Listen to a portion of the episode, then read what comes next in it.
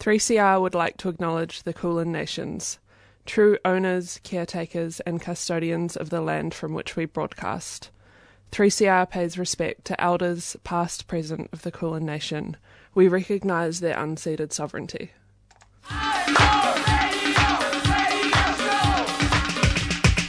This is 3CR Breakfast. Oh yeah. Alternative news, analysis, and current affairs. Monday to Friday, 7am till 8.30am. Only double. Clap your hands.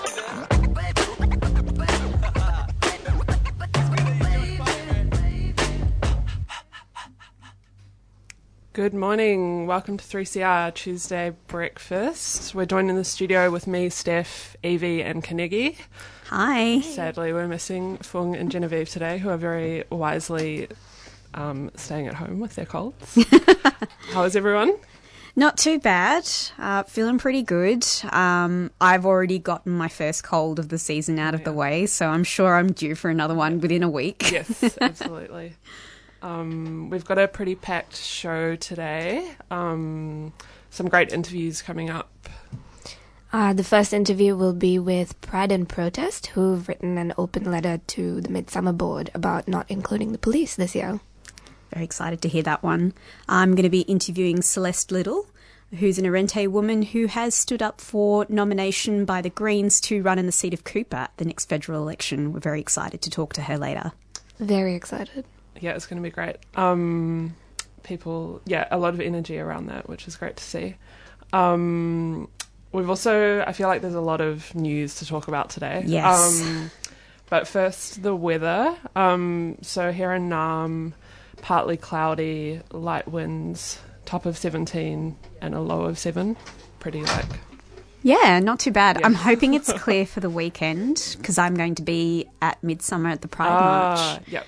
I think it's supposed to be nice weather. this Yes, weekend. so far it's clear. Yep. Um, I was discussing my like our potential outfits with a friend of mine um, yesterday, and we're just like sort of debating whether to like keep coats with us or it just kind of defeats the purpose of being like you know in a summer Pride March. But Yeah. still, we're going to do our best. Yeah, it's not quite like seasonally appropriate. Mid, yeah, yeah, yeah, Yes, I, I've, I'm still enjoying it still being called Midsummer. totally. But yes, I'm very much looking forward to that. Awesome. We'll play a quick announcement and then we'll be back with the news headlines. Earth Greetings have been making sustainable beautiful since 2003. Their 100% recycled cards, plastic free stationery, and earth friendly gifts are made in Australia with the lightest possible planetary footprint. Shop online at earthgreetings.com.au or at one of over 500 stockists Australia wide. Earth Greetings is a 3CR supporter.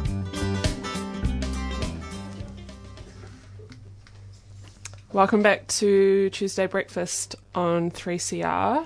So, we're going to have a chat about the news headlines. There's a lot to discuss today. Um, we'll kick off with the kind of ongoing Justice for Palestine conversation. Um, on the weekend, the Al Jazeera and Associated Press office building um, was hit by as part of an Israeli air raid. So people were given an hour's notice, and this is also a residential building. Um, yeah, it's interesting, I think, because Al Jazeera is one of the media organisations that's Yeah. been so publicly um, holding the Israeli government to account. Yes, it's a very specific attack. Yeah. Um, th- there were claims by the IDF a- and Israeli forces that they had evidence uh, that there were Hamas militants in the building, and of course, are not revealing that particular kind of evidence. Um, at this point, there's like almost 200 dead, there's 2,000 wounded, 40,000 Palestinians displaced. So much of it has been seen on social media and shared very widely. It does seem that as well that finally uh, there is a tide turning when it comes to the portrayal of the plight of Palestinians in the media. Um, there's a very strong movement in Australia over the last week after we spoke to Janine Hourani about the relative silence of Australian media um, um, on Palestine. Um, since then, there has been an open letter signed by um, many journalists and many people working in the press. Um, we've also signed that letter as well, um, asking those who are at the helm of uh, Australian media to do better when it comes to coverage of Palestine. It's really um, amazing to see how far that reach has gone as well. Yeah, it feels like we're turning the corner a bit in terms of how we talk about it, especially in the mainstream. Um, another headline is relating to the Indian um, travel ban, I guess, and which is something we've been talking about for a few weeks on the show. Um, that people have been denied boarding for the flight back to Australia for the repatriation flights. Um, and this is because they were testing positive to coronavirus, but a number of people have since been tested by different a different company and received negative results. Um, and it turns out the company doing the screening tests had its accreditation suspended in April. Oh, that's shocking. Yeah. There's a, there's actually a there's a um, piece by um, the South Asia correspondent for the ABC, James Oaten, on um, ABC News this morning, who is one of the people who um, was left behind due to an inaccurate test. Um, it, it just I can understand just the shock and dismay of something that's already so uh, difficult and um, being left behind in a country and not being able to get back home. Yeah. And now it's for very spurious reasons. And I think I read about um, a man and his mom who were vaccinated and said there's no possible way for their um, results to be positive and demanded a retest and were denied and have since tested negative. Wow. It's shocking. I'm sure there'll be more legal action coming. Yeah. um, has anyone been following the High Court stuff? I haven't. Um, so not there hasn't been any significant uh, legal action since um, last week. Yeah. Um, but uh, I think the the ban technically gets lifted this week. Um, but of course, there there's still many other myriad ways in which um, Australian citizens are still not being allowed to come Yeah. back home. Yeah. Um, another thing in the news that Parliament staff have been banned from speaking to the media as part of a new policy. This is federal. Um, federal staff. So a new media contact policy came into place in March, where staff um, are expected to refer any inquiries to a media relations team. Uh, the CPS Deputy National Secretary Beth Vincent Pietsch said the department should focus on improving workplace culture rather than focusing on silencing employees from speaking out, which I think summarises it quite well. Uh, it was interesting to see Brittany Higgins specifically point out this new policy as well, considering she is at the heart of this recent discussion of what goes on in Parliament House. Um, yeah, it's it, it's a dreadful. Like so many staffers have been involved in recent allegations that it doesn't. It, it, it does sort of sound like damage control Oh, as opposed totally. to actually protecting their pla- you know their safety in the workplace. Um, and another thing I saw was over the weekend the law that's passed to keep asylum seekers in indefinite detention. Um, it's a good article on The Guardian by Ben Doherty, um, which kind of outlines some of the statistics, which I thought were worth sharing. Um, in 2012, a person placed in immigration detention in Australia was held on average for less than 100 days. In 2021, that figure's 627 days, so that's 20 months. Wow. Um, the highest it's ever been. And in 2012, fewer than 3% of people held in immigration detention had been there longer than two years. And in January this year, that figure was 30%. Um, and yet, 106 people, so about 7% of the total detention population, have been held in immigration for more than five years. Um, I thought those were pretty stark statistics. Yeah. Um, It, it also comes off the back of um, lots of previous cases um, where um, asylum seekers have been held in detention, especially um, if they were stateless. We've had a, quite a few high profile cases um, in the early 2000s um, where uh, there was a particularly bad um, High Court decision, uh, which was Al-Kateb um, versus Godwin, where uh, a man was kept. The High Court decision was decided that he was to be kept indefinitely Um, luckily, in that instance, he was eventually granted um, a protection visa in 2007, but he could have stayed there for any amount of time by the grace of the government, which is a horrible precedent to set. Yeah, and it seems like this new law got through pretty quick, Yeah, bipartisan support, Yeah, it should be um, pointed out. which is, you know, we talked the other week about Kristina Keneally going to visit um, their family, and yeah, that Yeah. doesn't quite line up. Yes, um, she seems to have a very uh, hypocritical, one might say, um, view in visiting families in strife Yeah. a- and then deciding to keep them indefinitely prison imprisoned. Um, and there's some news around police and pride in New York. Sure is. Um, so the uh, New York has actually barred the police from marching in any Pride events um, until 2025, which is a pretty big move. Um, and I think, yeah, other places that want to follow in the same footsteps are using that as an example, which I think is a really great um, example to set, especially, you know, coming out of New York. Yeah.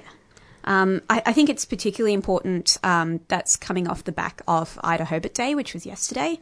Um, May 17th is actually start, was um, celebrated from um, 2004, but it was specifically chosen to commemorate um, the World Health Organization's decision in 1990 to declassify homosexuality as a mental disorder. So it is a really important day to celebrate. Sometimes feels a bit co opted Yeah. uh, by corporations and companies to look a bit, you know, sort of pink washing over. But it, it is still a very special holiday, and I think it should be commemorated in remembering, um, you know, those that we've lost, and you know, the the fact that um, people can feel more open about their sexuality um, or their gender affiliation as well. Totally. Um, and IDAHOBIT stands for the International Day Against Homophobia, Biphobia, Biphobia and Transphobia. Um, I checked that last night because I feel like it's one of those words, like IDAHOBIT has just become Yeah. the word you use. Yeah. Um, so I wanted to get it right. Um, and related to that, yesterday, Transgender Victoria released a report into Victoria's trans history, um, which I would recommend people check out. So, talks about the kind of structural and legal barriers that trans and gender diverse people have faced, um, covers a lot of reforms, and has a lot of cool kind of insights and anecdotes as well. So, I would definitely recommend people have a look at that. Um, speaking of um, police at Pride, um, um, Pride and Protests in Australia, we'll be talking to them a bit later, um, have released a letter for people to sign um, to keep cops out of Pride. Uh, it's very extensive and it's on their website. We'll also um, post a link to it on our Twitter at some point this morning. Awesome. And those are the headlines for today. Stay tuned to 3CR Tuesday Breakfast. This is a quick announcement. there's kind of a lot of a lot of things that are coming up to the fore at the moment as well, particularly in terms of the way that we imagine, for example, essential work and also sort of essential community life or essential caregiving. Um, and how those how those function. If we think about sort of the way that queer family often takes very very sort of different forms and very you know important and meaningful forms that often don't match the picture of normative heteronormative family life. But how so many of the of the affordances or the restrictions or the kind of the, the government governmental sort of imagining of the way that we should live and what we need to live and what we need to survive really is shaped around heteronormativity. You know it's around the family life in the suburb as opposed to many you know single individuals who have shared queer family, both sexual and community connections that sustain them and that kind of give them give them life and give them give them sort of energy and comfort and safety and security and support. You're listening to 3CR Community Radio 855 AM on digital and online. 3CR Radical Radio.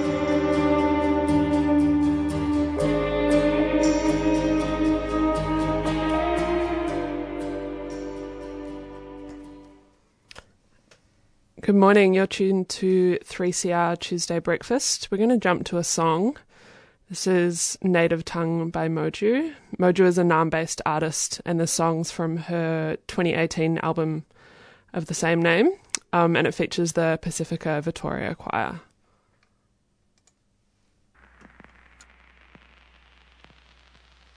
Mm-hmm.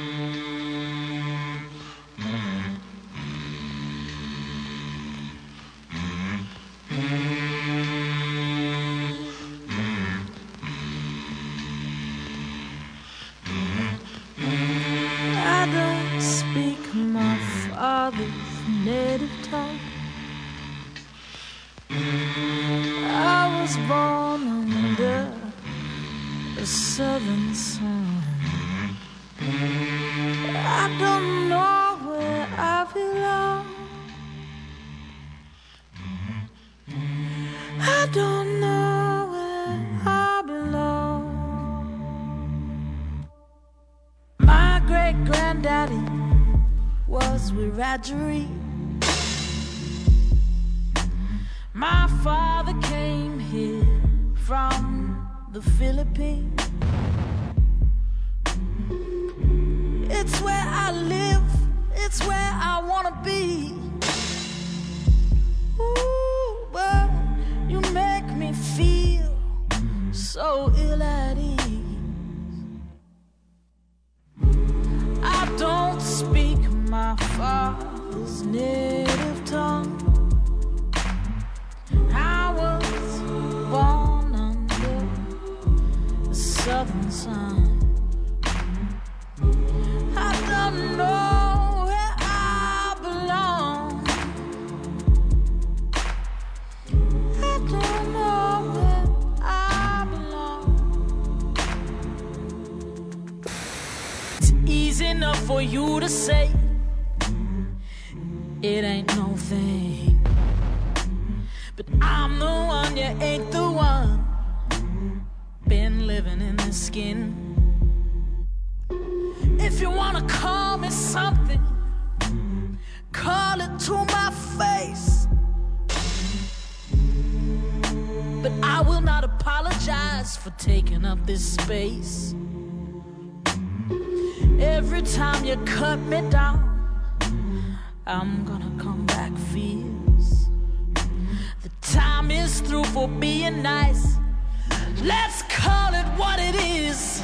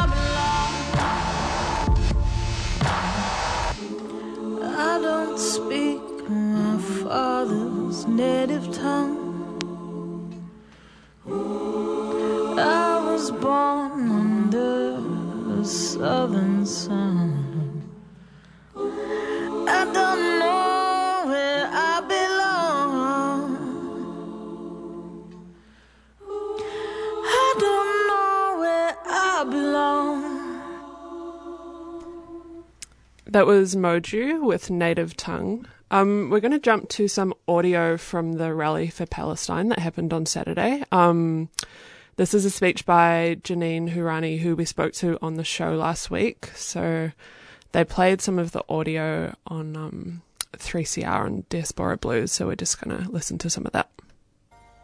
Hi, everyone. Um, I'd like to tell you my personal story, um, but before I begin, I would like to start by acknowledging the Boonwurrung, Bunurong, Wurundjeri, and Woiwurrung people of the Eastern Kulin Nation and pay my respect to elders past and present. While we gather here to stand in solidarity with Palestine and Palestinians, it is important for us to acknowledge that the same system that vilifies, oppresses, and imprisons Palestinians also vilifies, oppresses, and imprisons First Nations people right here on this continent. While we watch settler colonial violence unfold in Palestine, never forget that we have seen over 500 Aboriginal and Torres Strait Islander deaths in custody since 1991. It is also important for us to acknowledge that while we as Palestinians were and continue to be victims of the colonization of our own land, here we are the benefactors of the colonization of this land. Our fight for the liberation of Palestine on this continent must first and foremost centre Aboriginal sovereignty. And I would like to say to any First Nations people joining us today your fight is our fight, and our struggle is one. Uh, as I mentioned, my name is Janine, and I was named after the city of Jenin in the West Bank. I was named Janine as a sign of resistance, and I was raised by my parents and grandparents to do that name justice. I was eight years old the first time I heard my name on the TV. At first, I was excited that my namesake was getting a mention on the news. And then I realized the reason it was being mentioned was because a massacre, now known as the Jenin massacre, was happening. I already knew that Palestinian resistance ran through my blood, but in that moment, I realized how inseparable the Palestinian liberation movement is from our very identity. As Palestinians, our existence is, in and of itself, a sign of resistance.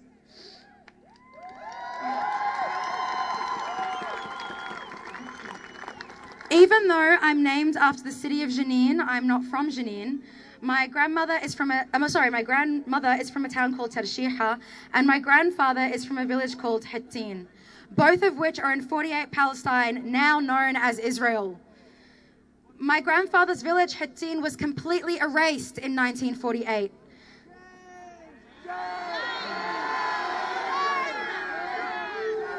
In 2018, I returned to Hettin and we had to find an old map of Palestine to try and figure out where the village was. My dad sat in the front seat of the car holding up the map in front of his face, and we spent most of the day driving around in circles before we finally found Hettin. By the time we got there, it was almost dark, and we only had a few precious moments to soak in our surrounds. And those very short moments were the most confronting moments of my life. It was so hard to believe a village used to be there, that there were homes and schools and lives that were lived there. It was as if we had never existed. Hettin is not unique. There were over 400 Palestinian villages that were erased in 1948, and the threat of what is happening in Sheikh Jarrah right now is not unlike what happened to Hettin. And while Hettin is not unique, nor is the Palestinian struggle. As much as we are lied to that what is happening in Palestine is complicated, there is nothing complicated about it. Israel maintains a regime of apartheid, ethnic cleansing, and occupation. None of these concepts are new. They have all existed in some form throughout history. This nation is founded on settler colonialism. We are all familiar with apartheid South Africa. What is happening in Kashmir is occupation, and what is happening in East Turkestan is ethnic cleansing. Drawing parallels between our struggles doesn't only shed light on the commonality of different social justice issues, but it also shows us that as Palestinians, our freedom and liberation is so inherently intertwined with the freedom and liberation of so many others around the world. Now, more than ever, it is so important to stand in solidarity and fight for justice and truth. One way to do this is through the BDS movement, which people have mentioned in previous speeches. BDS is a Palestinian led movement. BDS is a Palestinian led movement for freedom, justice, and equality. It aims to pressure the state of Israel to meet its human rights obligations using the tools of boycott, divestment, and sanctions, hence BDS. BDS Australia. BDS Australia is about to launch a campaign against Elbit Systems, which is an Israeli defense and security company that manufactures weapons and arms and field tests these weapons and arms on Palestinians. The Australian government has in the past had billion dollar contracts with Elbit Systems, and the Victorian state government currently has a $6 million contract with them to establish a research centre right here in Melbourne. Elbit, along with most of our campaign targets at BDS Australia, do not only harm Palestinians. The governments of India and Colombia also have contracts with Elbit Systems, and both of these governments are currently perpetrating state sanctioned violence against their own citizens. Please like and follow BDS Australia on social media to keep updated on our upcoming campaign. And finally, I would like to reassure you all that what we are doing is working. The Israeli Supreme Court postponed the forced evictions of Sheikh Jarrah citizens for 30 more days because of local and international outcry. We are seeing a rise in media coverage on Palestine, and we are becoming harder and harder to ignore. Maintain the momentum and maintain the rage. We have a protest again, same time, same place next week. It's not over yet. Our struggle is ongoing. It does not start or end with Sheikh Jarrah. Our work is only done when the entire Zionist project has been abolished. You were listening to Janine Hourani speaking at this past weekend's Rally for Palestine. You can also participate in today's Global Day of Action with Palestine. We posted some instructions on our Twitter page. And you can tune into Palestine Remembered every Saturday on 3CR from 9.30am. We're going to play a song now. Yes, so this is Sunshine by Spinifex Gum.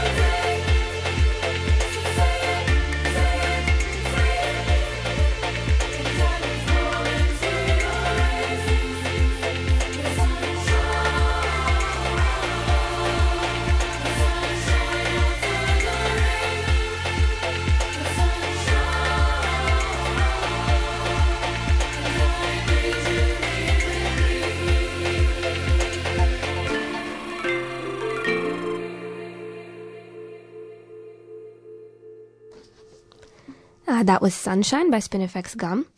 And next, we're going to an interview with Pride and Protest. Um, Pride and Protest is a collective of activists who campaign for social justice and have two positions on the Sydney Mardi Gras board. They um, campaign to bring back the proud protest roots of Mardi Gras and fight collectively against systems and structures that maintain injustice. Um, today, we're joined by Bridget from Pride and Protest. Welcome to the show, Bridget. Hi, how are you this morning? Good. How are you? I'm good. Um, so thank you for coming on the show. Um, we were just having a chat earlier about the open letter that Pride and Protest has written, calling on the Midsummer Board to ban police and corrections officers from Pride and other Midsummer events. Um, we were hoping you could just tell us a little bit about how that came about. Yeah, well, actually, um, when we launched the Mardi Gras open letter, we had a lot of people on Twitter from Melbourne um, really coming through and saying that they would like a similar thing to happen. And so I actually moved to Melbourne um, last year, and so I thought like I would reach out and you know make contact with those people, and everybody was really keen. And also there was sort of some organic work that's been going on for many years, and people were kind of already creating their own open letter. So really, it's not Pride and Protest that has written this letter. It's just local Melbourne um, LGBTQIA plus community members who've already been doing this work for many years, and you know the push was kind of there, and we just have the infrastructure to be able to get it out there and really cohere the spirit and yeah, I guess the wants and the feelings of a lot of people who, for a long time, have really questioned why, you know, why the sheriff's department and the police get such a front row seat in the parade um, at Melbourne Pride. Yeah, absolutely. Um, can you tell us a bit about the sort of historic relationship with the police when it comes to Mardi Gras and other queer re- events? Yeah, so I think particularly for Mardi Gras, which was in Sydney, um, it started as a protest where police arrived and arrested, mass arrested people um, on the basis of being queer, and a lot of them were subject to really severe police brutality. So I think from that perspective alone, we can recognize that the police have never really been a friend to the queer community in terms of that history. Um, however, obviously, there's still a really modern day pertinence to questioning the role of police. And, you know, that goes back to like the police brutality experienced by Jamie Jackson Reed and Bryn Hutchinson in the 2013 Mardi Gras parade that was actually caught on film uh, in some cases, um, where, you know, young queer people were brutalized by police for no other reason than being at Mardi Gras. Yeah, that's one of the things. Like it, it, like it really gets me that this is recent history. Exactly. It's really, and I mean, the Deaths in Custody campaign that's being led by Aboriginal and Torres Strait Islander activists in Australia just goes to show that this is also a, an issue that directly relates to racism and it is rooted in colonialism and the police fundamentally, you know, have this completely violent um, you know, role in oppressing black people in this country. And I don't think that as, you know, queer community members, we can stand and say, oh, black issues are different to queer issues. They're very much intertwined. There are black indigenous people. There are queer people that, you know, have really strong ties to mobs. So why, why should we be trying to, you know, let Black Lives Matter be a separate issue. Like it's very much a part of our community as well, and it's on us to stand with those families. Um, even in just 2021, there's been seven deaths already. Yeah. Mm. I mean, it's it's a crisis. It is a health epidemic, like we talk about. You know, the pandemic of COVID, and you know, last year the Black Lives Matter rallies showed that there is a crisis that is just as bad as COVID, where people are being murdered by the state. It's state sanctioned violence. And yeah, I think that resonance with Black Lives Matter and with standing up against racism is a core, core element to the open letter and, and to the calls of police to leave the parade. Well, exactly. And I think that's something that really stood out to me in this letter that um, it was very intrinsically intersectional. It wasn't, uh, you know, it, it came from a place of complete understanding that one group's oppression is completely linked to another's. They're not separate. Um, I think that is a hugely important part of this letter. Yeah, and I think Pride and Protest is made up of um, Indigenous members, people of colour, of trans people, of sex workers, and that's reflective in the signatories and it's reflective in the content of the letter um, because it's been written by the community. So, yeah, it's really about seeing the links of all of those things and the way that, you know, particularly colonialism and, and capitalism, like the corporatization of Melbourne Pride. I mean, Melbourne Pride obviously has different history to Mardi Gras. It, it was actually created bureaucratically. It wasn't an organic protest or anything. Um, and so, therefore, the police presence has always been there from day one um, as marchers, you know, as, as people that are like kind of part of this parade. And then, you know, the corporatization, there's NAB is a sponsor. Yeah. Um, you've got AGL, which are like huge polluters who are marching. Um, there's just so many. I mean, there's a security company that polices Invasion Day um, that is a sponsor of Midsummer at the moment called AML Risk Management, and and they like are part of the policing of Invasion Day and proudly post online about how they, you know, keep protesters safe. But I mean, are they keeping us safe or are they just, you know, silencing Indigenous people?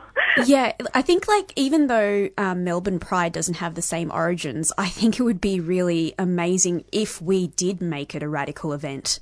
Um, just like you know, just completely turn it around from what it has become or what people perceive it to be as, and taking cops out of Pride is such a big sort of step in acknowledging the solidarity we all have together. Definitely, and there's so many march participants, um, midsummer artists, performers, um, you know, writers, thinkers, everybody who's involved in creating Midsummer Festival who actually make it what it is. So many of those people have signed the letter. So I think that's a really good indicator that, you know, the people who make this march and this parade and who make this festival exist don't want police there. So Yeah. why do the board consistently, you know, not engage with this issue, I guess? Yeah, and the solidarity with other movements like Black Lives Matter as well, which have been very vocal about not having police involved, is um is also I think really important. Um, Yeah.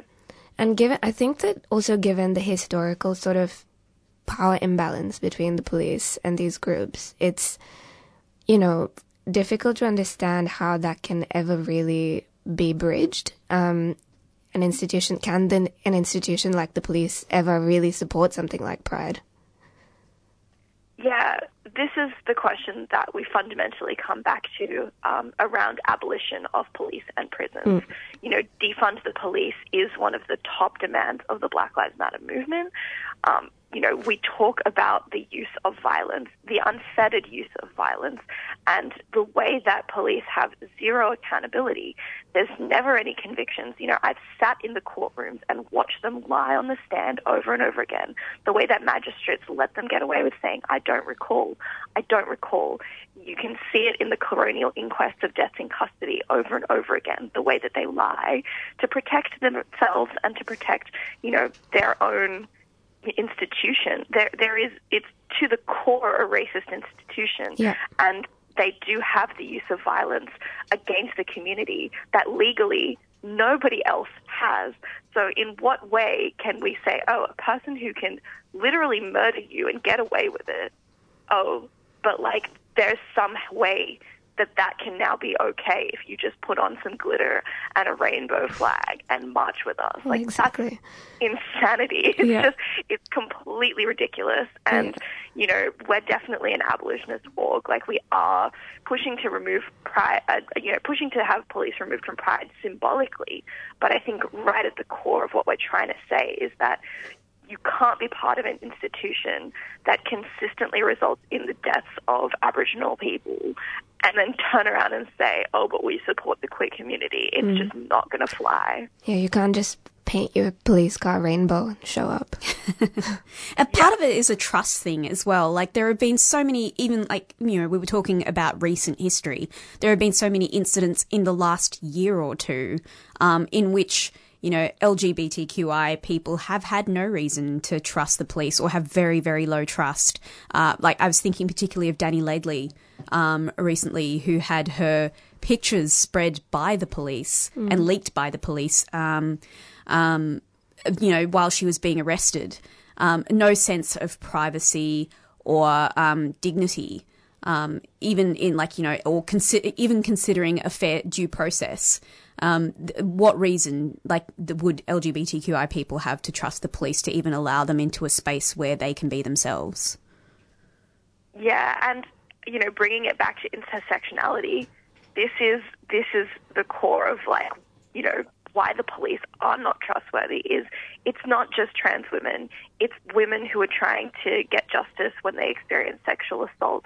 It's First Nations people who are literally just existing in the street or on public transport who get harassed and policed and over incarcerated. Yeah. Um, you know, there's so many different community members who fundamentally aren't safe when it comes to engaging and interacting with police. And the queer community is just one of those groups. Um, people with mental health issues and, and with people with disability are so overly, um, you know, affected by police brutality because when you try to call triple zero to get someone help, who do they send? They send police with guns and with tasers who are there to forcibly section that person and put them in, you know, a hospital that's very reflective of a prison and not actually help that person. You know, any person who has had any experience with mental health issues would know that the last thing you want when you are looking for help, when you're in crisis, is to be put in handcuffs and put in a police car Absolutely. and forcibly taken somewhere else. And they're still first it's shocking. Yeah, it is shocking that they're the first ones on the scene. It's it's, it's Yeah. like everything else um, takes kind of a back seat once they're on on the scene. It's like yeah, Mm. it's yeah. It's actually like I'm glad that you mentioned as well that um, you're an explicitly abolitionist organisation because I think that's also something that maybe you know hopefully encourages people to consider what a life would be like without the police. Yeah, and I think, you know, thanks to the Black Lives Matter movement, we are getting more and more into like looking beyond those sort of solutions and just saying, ah, yes, police people, incarcerate them, lock them away, um, you know, physically restrain them and assault people. You know, that is not justice.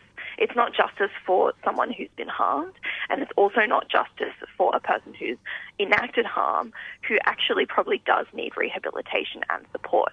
And everybody knows that prisons do not rehabilitate people, they hide people. Yeah. and they hide them away.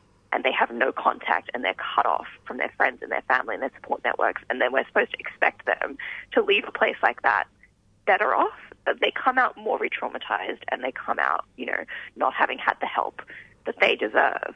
Um, so yeah i guess like abolition really gives us this path forward to say what if mental health social workers are the people that go out you know when people need mental health support and it's not police? What if, you know, domestic violence, you know, intervention specialist workers were the people who went out? Um, and that's not to say that social work or the mental health system isn't also ridden by issues with, around racism and sexism and all of that. You know, it all requires work, but it's definitely a better alternative than a person with a gun. Yeah, and I mean, the most important thing is it gives people the kind of space to reimagine what society could look like. I think at the moment we're very caught up in what it currently is, and people have, find it a bit difficult to imagine anything outside of what we know. Um, so I think that this can maybe give people that space. yeah, um, if people are interested in reading about futures um, around, you know, abolition and, yeah, I guess getting rid of police and prisons, um, Angela Davis obviously has seminal texts around um, police abolition, and there's even a lot of local um, content coming out of our abolitionist organization based in Brisbane called Sisters Inside. Um, so there's there's definitely readings that can help people get to that point of saying, you know, I can really imagine a different way of being and a different way and not a punitive way of dealing with um, interpersonal harm because we've all been harmed. You know, people all have the capacity to harm each other. And I think, you know, immediately people's, you know, response to we need to abolish police and prisons is what about the murderers? what about the serial killers? You know, what do we do with those people? And um, you know, if you look at the statistics of who is in prison, that's about three to five percent of the prison Yeah. population. I, I just want to like you know. quickly hijack to say um, you mentioned Sisters Inside as well. Just a quick shout out to them. Um, Debbie Kilroy is a fantastic woman, and just the work required to consider forgotten women in jail and fundraising money um, uh, for their bail. Um, again, just a, it, it, it, like the fact that um, a movement to get cops out of Pride, it, it is still an ally movement to, um, you know, considering policing and um, people in prison as well. Absolutely. Um, and, you know, back, you know, before COVID, I actually attended the Imagining Abolition conference run by Sisters Inside um, in 2018. And I can thoroughly recommend it to any person who wants to be inspired, educated um, on the topics of abolition. Um, there was art surrounding us. You know, we truly do need art and artists to create this imagination with us, along with policy, along with academics. You know, it's it's such a fundamental part of humanity um, to be able to imagine that future. And so I think um, it's really evident in our signatories as well that so many of these people are artists and performers who are trying to celebrate queer culture and and bring some semblance of joy to the life that we have and you know, joy and art are a huge part of activism and a huge part of social change. So I would really encourage people to go to midsummer events and watch these performers and like have conversations at midsummer events about, you know, how we don't need police there. Absolutely. Um, we might wrap it up there, Bridget. Um, but just before we finish up, where can our listeners go to find out more about Pride and Protest and to sign the open letter? Yeah, so um, we have an Instagram account at pride.in.protest, um, a Facebook, Pride and Protest um, on Facebook, and also Twitter. Uh, we have a Medium account where you can sign the open letter, um, and that's going to be sent to the Midsummer Board before the parade on Sunday. Um, and we also actually have a podcast. So if you're a digital radio person um, and you'd love to listen to our members chat with different people about lots of different social justice topics, you can find us wherever you stream your podcasts. Pride in Protest, the podcast. Amazing. Thank you so much for joining us today, Bridget. All right, have a good morning. Bye. You too. Bye. You can also check out Beyond the Bars, which is now in its 20th year on 3CR. Uh, that's at 3cr.org.au slash Beyond the Bars. That airs on 3CR in July during NAIDOC week if you want to learn more about uh, prison and prison abolition. Cool. And I just wanted to give um, a content warning. Obviously, there was some heavy stuff in that chat, so you can contact Q Life on 1800 184 527, and they also have web chat. Well, brothers and sisters, what a show of strength we've got here today. Local issues. So I'm here at the school kids strike for climate action. Live coverage. Join the, the spirit of this gathering here today at IMARC. Your voices. So give us a bit of a lowdown about what's happening.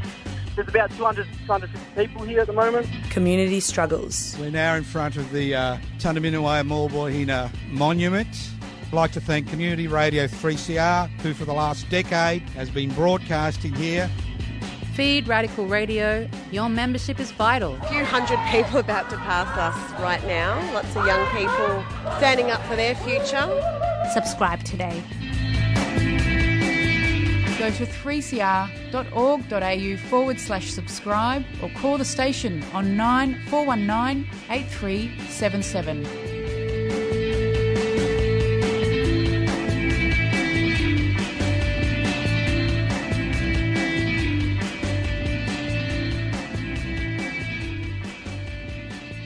We're going to jump to a track. Uh, this is A Quality of Mercy by RVG. They're a Naarm based band, and this came out in 2017.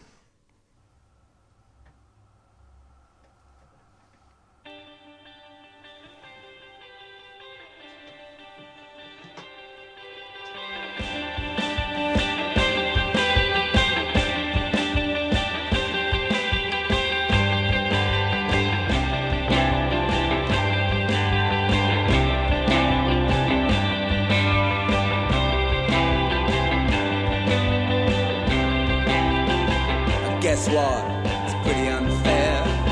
They're gonna give me the electric chair. I thought that someone would have changed their mind, but seems like got about an hour's time to be staring at the ceiling, feeling numb. I'm thinking about the readers of the Herald Sun who say that I am evil. They say, hurry up, get on with it. Get what you get, what you get, what you get.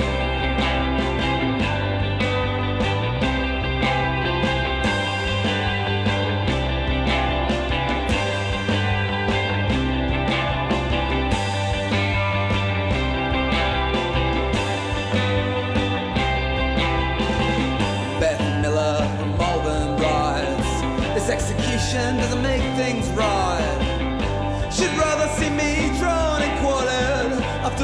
Chinese What a torture she says Everybody is so PC If drugs make you suffer then So should we. Well if I have but one request Out of our best to pull the switch she should get what she gets, what she gets, what she wants to get.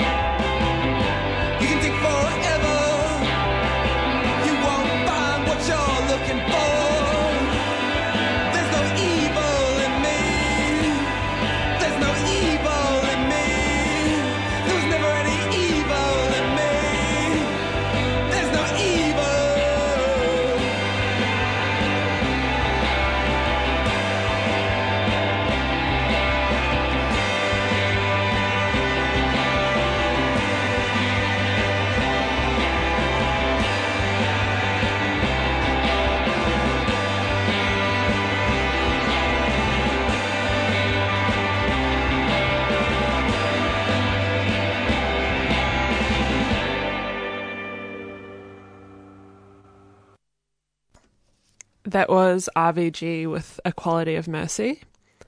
Next up, we're going to play an interview from Out of the Pan, which broadcasts on 3CR on Sundays at midday.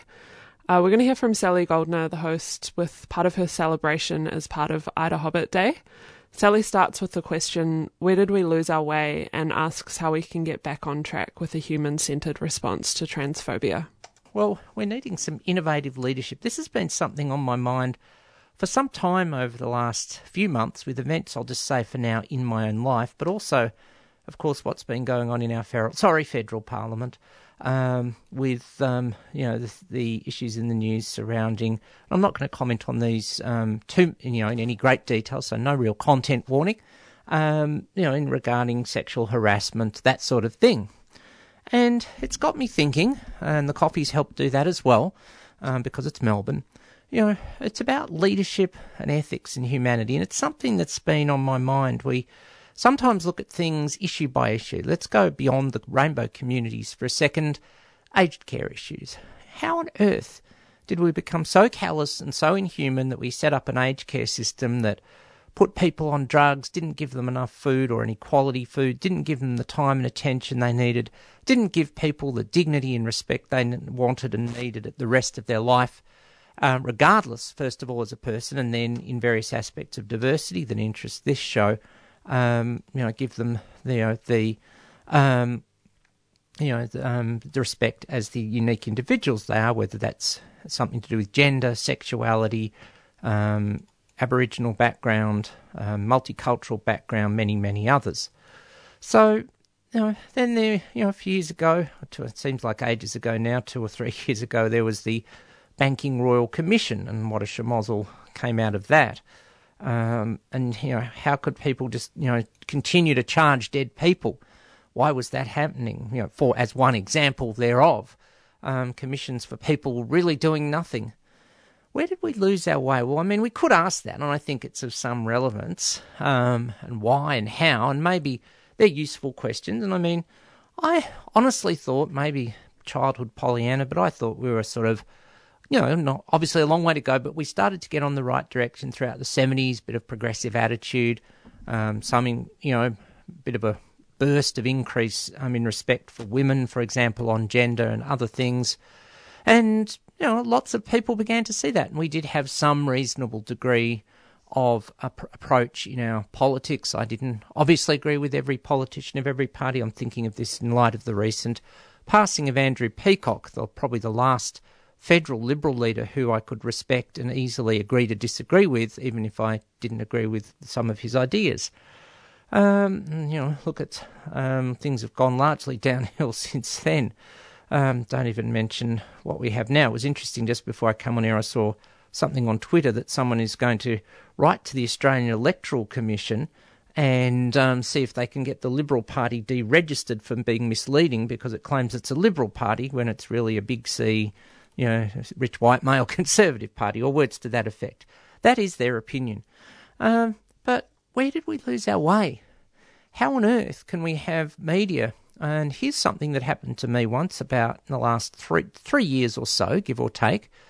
I was contacted by the producer of a commercial radio program to talk about trans issues, and the producer said quite, you know, um, I will use they as a de-identified pronoun, quite frankly, of their own, um, you know, free will and all that sort of thing. Presenter X knows your issues, but only wants to talk about bathrooms. So they admit candidly they're doing blatant bias to a guest. I actually refused to go on the show, even when I got written questions, and unfortunately, they very quickly, before I could alert other trans people, got onto someone else and threw them in the boat. But you've got to live by your conscience. And there's a word that seems to have gone sort of down the tubes a bit in the last um, 30 or 40 years, or at least 25 in the Australian context. The word conscience. What happened to it? You know, doesn't it matter anymore? And so I've been thinking about this a lot. And of course, you know, the my pre- president number 45 is one of our um, usual listeners, um, you know, sort of um, um, you used to refer to that person, um, you know, sort of fake, what is it, um, fake news and um, what was it, um, you know, sort of um, all those sorts of things, um, those sorts of cliches. I don't even want to remember them. Maybe it's good that my mind's blanked it out. And, you know, so we could ask where did we go wrong? And I think that's a useful academic exercise. I have nothing against that. And we could ask why it changed and how it changed. Was it pushback? Um, people feeling afraid they were going to lose their own power, for example. Um, that could be something. But also, I think it's time we asked how we get it back on track. And this is something I've been thinking about a lot lately. Is that we? I was thinking about this, as I say, in context of events of my own life and things in the world around me But so much of our ideas on everything, but in, in particular including leadership, come from, in inverted commas, male slash masculine perspectives. Now, this is not not all men. You know, it's seriously, um, you know, male and masculine are not bad things in themselves. It's like anything when it is misused, when it is um, when power is misused, then we have a problem. And so I've been thinking about where are the female, feminine type of leadership stuff. And I suppose what twigged to me, and this is honestly, you know, has only twigged to me as I was thinking about the program just um, while listening to Out of the Blue earlier. Um, uh, overnight, I I get um, it usually lands in my inbox uh, Australian time. Um, Saturday overnight, I get um, the Week in Feminism from Arwa Mahdawi, who's um, a writer for The Guardian based in the UK. She's got a book coming strong female lead. Well, I can honestly say this has been on my mind before I saw this. I'm also um, trying to find the time to read um, the great book um, on le- women in leadership, which is um, you know sort of um, has um, been pub- was published last year, and that is by former co-authored by um, former Australian Prime Minister Julia Gillard, along with um, Ngozi Okonjo-Iweala, um, Women in Leadership. And, you know, the thing is, these are needed texts because we talk about what women have to go through in leadership, and it'll be. I'd also be interested to hear about um, what people whose sense of identity is beyond male or female talk about in terms of leadership um, as well. Um, um, you know, sort of. Um, um, um, anyway, um, you know, and I'm thinking, where are the in inverted commas female slash feminine and you know, I'll say non-binary ideas or beyond male or female leadership ideas, end inverted commas. And we need this because our world's not going in the right, being run in the right way. You can argue about what is being done, and there's certainly a lot to say that that's not right, but it's how it's done. One of my favourite quotes comes from Eleanor Roosevelt, um, and um, that comment um, is um, one about how we um, you know, sort of need to act every day. And it is, and I quote, uh, didn't sound like Michael Cole from his heel turn on um, when he was the um, mouthpiece for the anonymous Raw general manager. There's the relevant wrestling reference. Uh, quote, where do, um, after all, do human rights begin? In small places, close to home, so close and so small they cannot be seen on any maps of the world. Yet they are on the world of the individual person, the neighbourhood they live in, the school or college they attend, the factory, the farm, or the office where they work. um, pronouns changed to move to 2021. And I think it's a good point. We often get so focused on goals in leadership and ticking things off and getting things done and getting our to-do list done and you know, achieving our strategic aims that we forget about, um, um, you know, sort of about how we get there. And you know, a journey and a goal go together. You can't get to a goal without a journey and the people you affect along the way. And in queer communities, to bring the helicopter down to the queer level a bit, so to speak, having given the helicopter view, how often do we see leaders and organisations mouth off words like respect, equality, intersectionality, diversity, you know, but on the day-to-day basis they're rude, they're abusive, they shut down people who don't they don't want to hear from, etc., etc. So, welcome all your thoughts, and some have been coming in as I have been speaking um, over the last five minutes. Um, Hoffler's come in and said, as my mum said, we've become nastier and greedy in, le- in leadership. Well, it certainly is the dominant force, not overall. That's why I suppose I'm here and I haven't had secret police come in already and drag me off. Um, so there's still some hope that I'm trying to talk, and some of us are resisting that. Um, you know, so I think that yes, we have, and you know, when we started going through the 80s with, you know, I know it's a movie, Greed is Good. And it's like, you know, it's sort of, and then the 90s where, um, to quote a Don Henley song of that era, um, The Garden of Allah, uh, nothing to do with religion or Islam, Islam for that matter, um, you know, um, you know, where it's not so fuzzy anymore. It used to be good was good and evil was evil, and then it sort of went the other way, and you know, things became very muddy and murky, and you know, now you know, sort of people like me, you know, are almost criticised for trying to be nice, or behaviours like mine that I'm trying to talk about. Um, certainly, the media, especially Murdoch, has played a significant role in the decline of our democracy. Well, um, I think that is a part. And the thing is, I don't, obviously, I never wish death on anyone, no matter how they might behave. But even if Rupert Murdoch does leave this mortal coil, which eventually he will, has the influence he created, it's not going to be uprooted overnight. Um, or how can we, you know, perhaps uproot it a bit? Um, and yeah, bring in the next generation immediately. Well, you know, we do certainly do need that, and I'm seeing this a lot. Um, I mentioned on the show last week I had the joy, and I will say the joy of um, being on a panel talking about health um, with 70 um, year to 10 to 12s, and it was organised by UN Youth. So there are people there. So, you know, tired old farts like me, no, only kidding, can sort of, um, you know, perhaps chill back a bit or do something else. You know, so um, there is hope.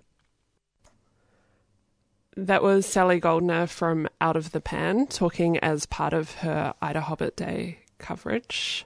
Next up, we're going to hear a track. Uh, this track is by New Zealand rapper and professional netballer Jess B. Um, this is one of my favorite songs of hers. It has a real summer vibe.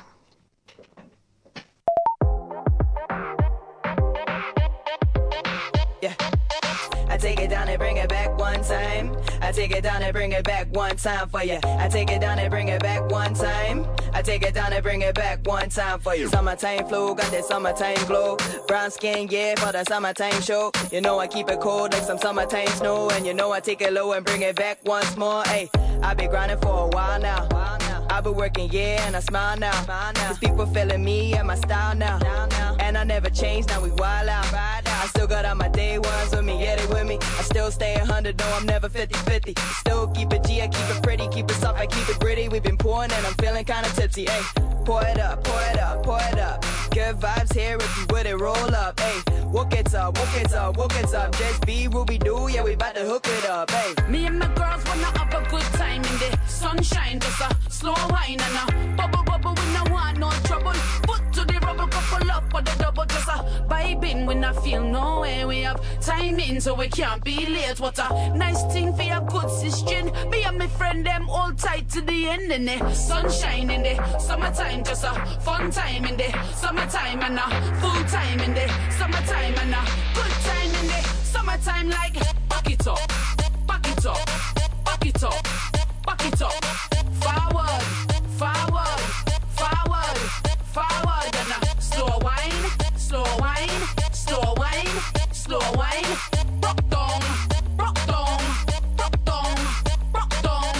Yeah, we keep it poppin', yeah, we keep it droppin'. We can't stop, won't stop, now that ain't an option. We in your city, in your city, and we go off. You get the hype where we at, and that's at no cost. All the hating girls, them looking so washed. We go hard, we go hard, we never go soft. Anytime a good time, like my wristwatch. Booty work, got their eyes going crisscross.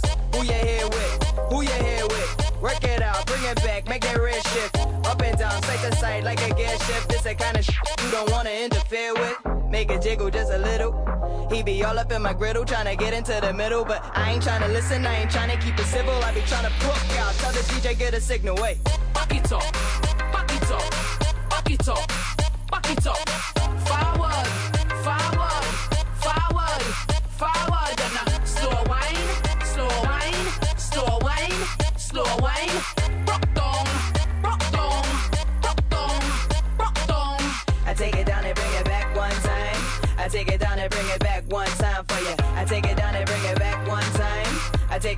bring it back one time for you.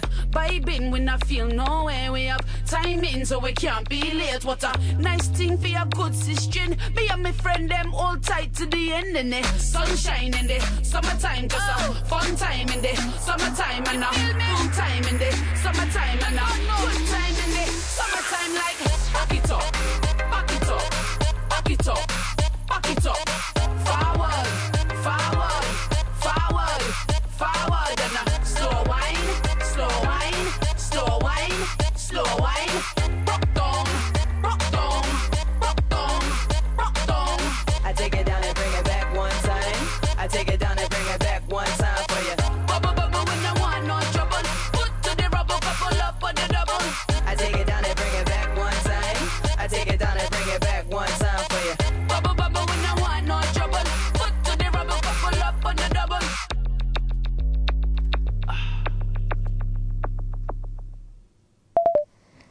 That was taken down by Jess B. Joining us now is uh, Celeste Liddle, who is an Arrernte woman living and working on unceded Wurundjeri lands. She's a trade unionist, a freelance opinion writer, and a social commentator. And as of this past week, she's also the nominated Victorian Greens candidate to run in the seat of Cooper in the next federal election. She's coming up against Labor's Ged Kearney, and this has caused a fair bit of controversy online. And we're very excited to have her on the line today. Thank you so much for chatting to us, Celeste. Thanks for having me on. How are you? Good, thanks. Um, well, you've lived in the seat of Cooper for over 20 years now, and you've been an activist and unionist for even longer than that. So, what's what is it that it's inspired you to run now? It- It's been many things, um, and to to really break it down is, is hard. But um, yeah, I have lived in the seat for an incredibly long time. Like that's that's um, it, equates to half my life um, essentially. And first moved here as a uni student, um, but you know, obviously, well, I've been a uni student a couple of times since, but to have seen this seat over the years and know a fair bit of history about this seat, um, it it did change its name from Batman, which was named after um, after Batman, the you know the one who's who's credited with founding Melbourne and all of that, but also led massive massacres over in Tasmania. Yes. Um, yeah, to to a name like William Cooper, um, an amazing, incredible Yorta Yorta activist who is who's known internationally um, as leading a private citizens protest against um, the atrocities committed at Kristallnacht against the Jewish people in Germany. Um, so, so there's a little bit of that inspiration, but I think that you know um, 2020 saw a lot of, um, particularly at the state level, but um, yes, saw a lot of the Labor policies move as well. Really frame things like policing and um, the the increasing of prisons to grow jobs um, for people in the community who'd lost them during COVID as answers, and then you know over the past couple of weeks, Stephen, we we have seen. Um, uh, we- we've seen Labor's su- Labor support the indefinite detention of asylum seekers. Um, there's there's a continual reliance on on coal and fossil fuels rather than looking, you know, more more and more towards renewables. Um, yeah, and I, I guess as a long-term resident of this seat and knowing a lot of this community and living in it for such for, for so many years, um, it it really sort of um, struck me. Is is Labor the representation for this seat that we really need that represents the values of it? Because of the entire time that the seat's been in, it's only, which is 115 years, it's only been occupied by another party or another individual for 10 of those. So, so I think the values of this electorate aren't being represented, and there's a real opportunity through the crossbench to represent them. Yes, um, you know, you bring something new and fresh um, to, like, especially as someone who has lived in the seat for so long, you've seen the community grow and change over time. Um, also, something that um, Lydia Thorpe's opening speech to Parliament reminded me of, she made reference to the fact um, that when she was growing up, that an Indigenous woman could be in Parliament, it was considered laughable. Uh, I think she, her exact words that she, she felt that she wasn't meant to be in positions of influence. And I know that um, seeing um, the kind of response that you've received to your nomination in the last um, the last few days, uh, you've observed that some people who say that Indigenous women should run for Parliament in the past, um, you know, on various panels and what have you, uh, they're now changing their tune to try to justify why your candidacy is somehow wrong or inappropriate. And, and this feels like it might be a theme for the upcoming race ahead. yeah, yeah. Um, and look, I've got to acknowledge Lydia too, because if it wasn't for people like her, you know, going into Parliament, and I, I think that um, her maiden speech that she did um, when she got in as a as a um, as the member for Northcote was incredible. It was the first time someone like me had ever seen a sovereignty activist speech delivered on the floor of Parliament Yeah. and and watching that play out and unfold and and knowing that someone could be in there saying those sorts of things and having an impact on on legislation. Um, I've got to be honest. I've never ever in my life had political ambition. Um, I, you know, I've I've always seen it as a bit of a waste a wasted cause and and you know influence from outside. Um, through lobbying, protesting, you know, even my opinion writing career has been the more effective way to actually cause change. Um, but, but yeah, last year, last year showed me that you know we do need more people on the floor um, influencing where the decisions are made because the decisions have been deeply, deeply um, problematic, for want of a better term. But I, yeah, I it, it's sort of seeing people like Lydia and myself, you know, I, I have been told over and over again. I guess that um, I've thrown a bit of a spanner in the works, for want of a better term. again. It's a good spanner.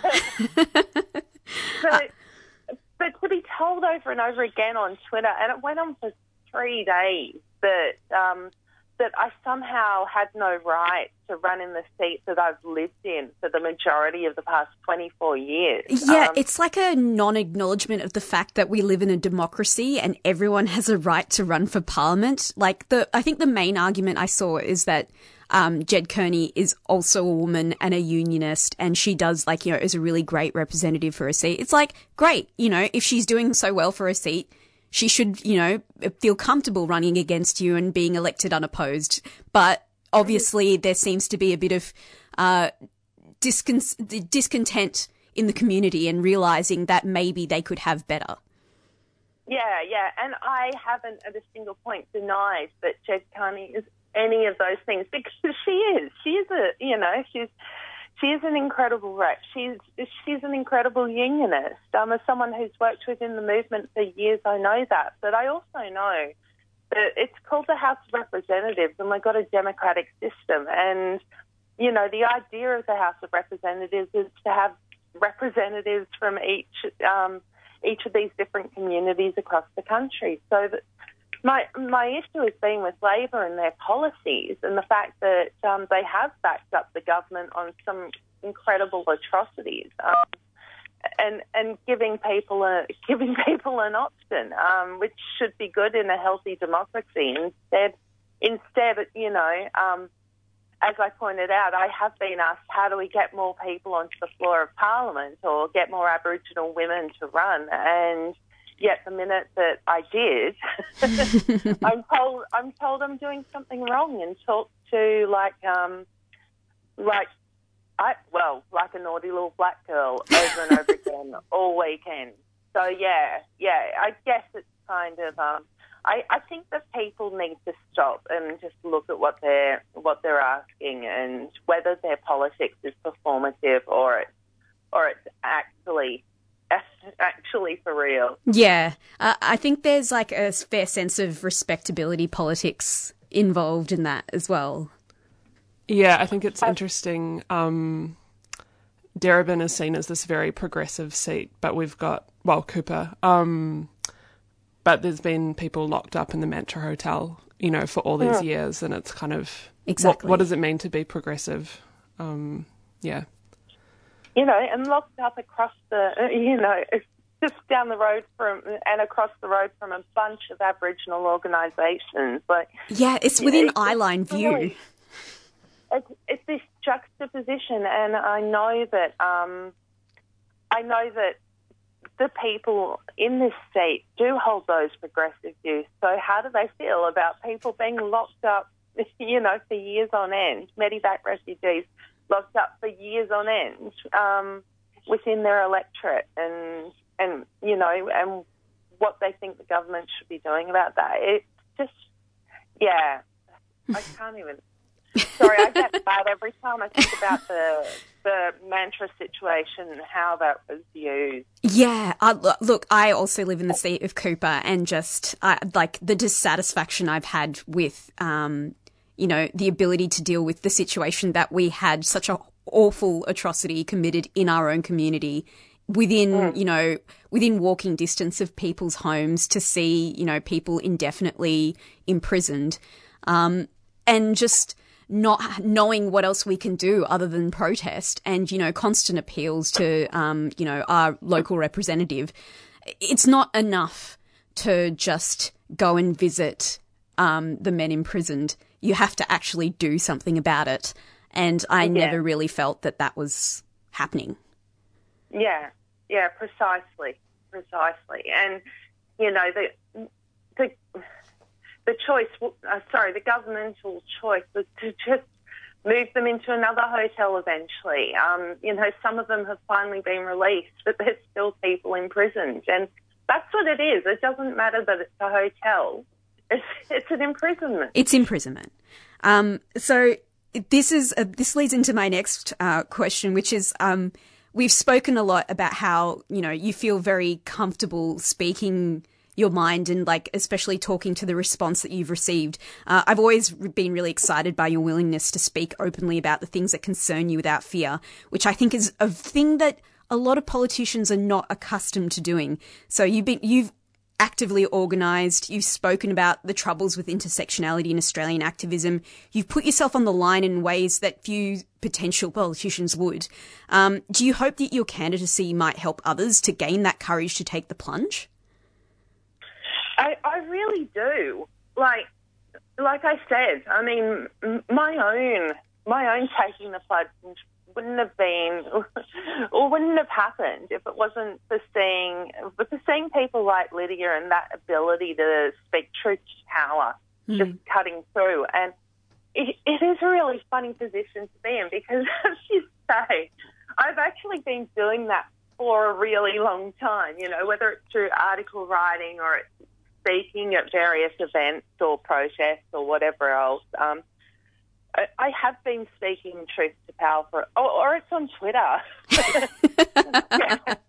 I, I have been speaking truth to power for a long time, or at least you know, challenging challenging views, trying to trying to create influence in different ways. Um, so, so my hope is that there are other people out there who who see this going on and see people not, you know, see people actually state, no, you don't have a right to tell me where I can and can't run, or or to back down, or to to do stuff in more polite ways, or whatever else. Um, I have a right to be listened to, and I have a right to be listened to in this forum that makes so many decisions that impact the lives of so many, you know, people across this country. Um, I'm really hoping that it does. It, it'd be so so amazing to see, um, you know, to definitely see a lot of Aboriginal and Torres Strait Islander people in there actually having active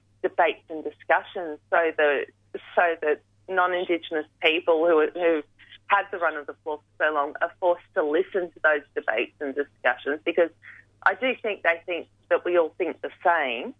Um, and that's never been the case. We are a deeply politicised group of people who have who are born into it. But I also hope that in some way um, it does appeal to other people who are from minority communities to do similar. Um, because there are so many of us who aren't being heard within within one of the key decision making bodies in this country, and that's a problem. Yeah, I think there's a twin issue in which people um, decide not to partake, partake in the process, which is they feel that they can't put themselves forward because they don't see anyone else um, like them in the political process. And also, th- there is the very real fear that they will be attacked or otherwise, you know, um, held responsible for views that they are perfectly within their rights of having. Mm.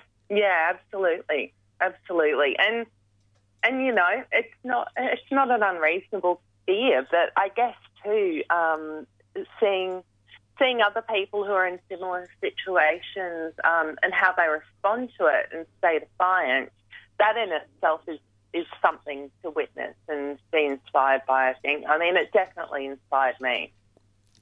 Uh, just one final thing. Um, you did mention before as well that um, that you're like in running in the seat of Cooper, which was renamed in 2018. It was renamed after um, Yorta, Yorta activist William Cooper. Uh, I'm sure this adds extra poignancy to your candidacy, especially since there's quite a high proportion of um, Indigenous Australians in uh, the Cooper electorate as well. Yeah, yeah, it really does. Actually, there was. Sorry, I'm speaking a little bit on what happened on Twitter, but there was someone that tried to go me because I've got Antifa um, in- in my in my profile information, and I'm just sort of well. William Cooper took a very, very big anti-fascist action when he did that, and it's recognised worldwide. This is an Aboriginal man who's recognised as taking a stand against fascism. um, that that's incredible. That's incredible. Um, but also, you know, being one of the one of the key um, figures was in the 1938 Day of Mourning, and and the fact that that protest continues to this day, um, the Invasion Day marches just keep on getting bigger and bigger. It's an amazing sort of legacy that would be an absolute honour to represent on the floor of Parliament and should be represented on the floor of Parliament. So, so I, I, I can't speak about that in any other way except for he has been his his story and learning more and more about Cooper because I certainly wasn't taught about him in school. Um, has been a massive inspiration to me, and the idea that um, the idea that I could end up, rep, you know, representing in a seat named after him is just extraordinary to me. What an honour! It really is. Um, Celeste, thank you so much for joining us today. Uh, it's honestly been so fantastic to talk to you, and we're very lucky to have you on. Um, for anyone else who would love to uh, follow Celeste's journey to federal parliament, you can follow her on Twitter at Utopiana. Um, we'll also um, retweet some of her upcoming campaign work as well. Thank you so much, Celeste. Thanks so much for having me.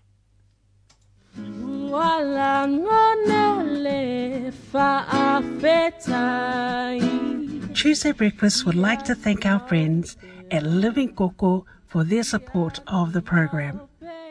Living Coco puts community first by respecting food sovereignty. Based in Braybrook, they create bean to bar chocolates, cacao tea, intentional drinking cacao, and cacao mass in bulk. A zero waste manufacturing space, Living Coco ethically sourced cacao from over 130 domestic village farms in Samoa. They are at livingcoco.com or on Facebook and Instagram.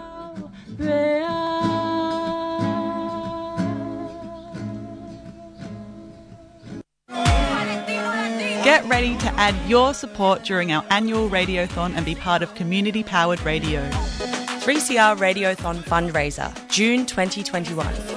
To donate, call 03 9419 8377 or donate online at 3cr.org.au. 3CR Radiothon, community powered radio.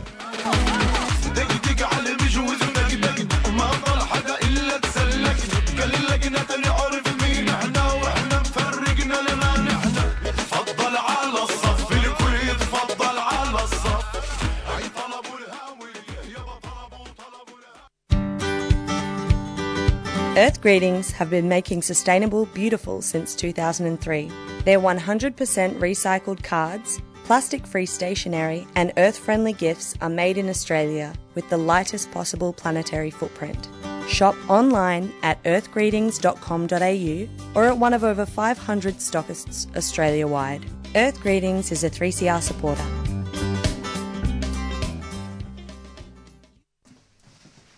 Welcome back to Tuesday Breakfast on 3CR. Just before we wrap up today, um, just a quick shout out to Rahu, uh, the Renters and Housing Union. They're turning one this weekend and celebrate, they're having a party. So on Saturday, the 22nd of May, um, you can join the Rahu Gala. So you can buy tickets to that um, on the Rahu website. It's going to be at Trades Hall. Come down, come down and join us and have a party. And I think just before we finish up, one last news headline. Um, it's just come through. The Age is reporting that Biden is now supporting a ceasefire um, between the Israel Hamas conflict, which is a major shift from his previous position. So It's big news. Big news. Very exciting. Um, so if you've missed any of today's show, you can listen back on the podcast. So today we heard from Pride and Protest. Um, we played some audio from the Palestine rally on the weekend, and we heard from Sally Goldner and Out of the Pan. And then, if you've just tuned in, Evie also had a chat to Celeste Liddle, who is the new Greens candidate for Cooper. Thanks for joining us. Uh, listening to choose, uh, listening to breakfast across the week. You're on 3CR. 3CR Breakfast would like to thank the New International Bookshop, Melbourne's independent radical bookstore and venue, for their financial support of this program. You can find Nibs in the basement of Trades Hall in Victoria Street, Carlton. And while you're there, check out Radical Coffee, a worker-run cooperative cafe in the courtyard. Keep up to date with upcoming events at nibs.org.au.